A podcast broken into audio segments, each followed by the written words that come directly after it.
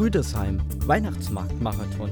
Advent, Advent, die Lichtlein brennen. Erst eins, zwei, drei und vier. Die Vorweihnachtszeit neigt sich mit dem heutigen Sonntag dem Ende, wie auch dieser Marathon, denn die letzte Runde startet. Neben Mainz, Darmstadt und Frankfurt muss der Rüdesheimer Weihnachtsmarkt meinem Besuch und meiner Kritik standhalten. Zuerst sind mir die Prozentsymbole an so manchen Buden aufgefallen, die bereit sind, ihre Waren um bis zu 70% günstiger zu verkaufen, um sie am letztmöglichen Verkaufstag noch an den Mann zu bringen. Überall befanden sich von einer dort ansässigen Grundschule geschmückte Tannenbäume. Im Unterschied zu allen bisherigen Weihnachtsmärkten in diesem Ranking fand der Markt nicht auf einer freien Fläche wie dem Domplatz in Mainz, dem Marktplatz in Darmstadt oder auf dem Römer in Frankfurt statt, sondern inmitten einer manchmal schmalen Fußgängerzone. Alles wirkte somit gemütlicher und glich nicht einer touristischen Veranstaltung. Zwar ist das an regnerischen Tagen von Nachteil, wenn jeder mit seinem voluminösen Regenschirm die Gassen durchquert, doch das sind in diesem Dezember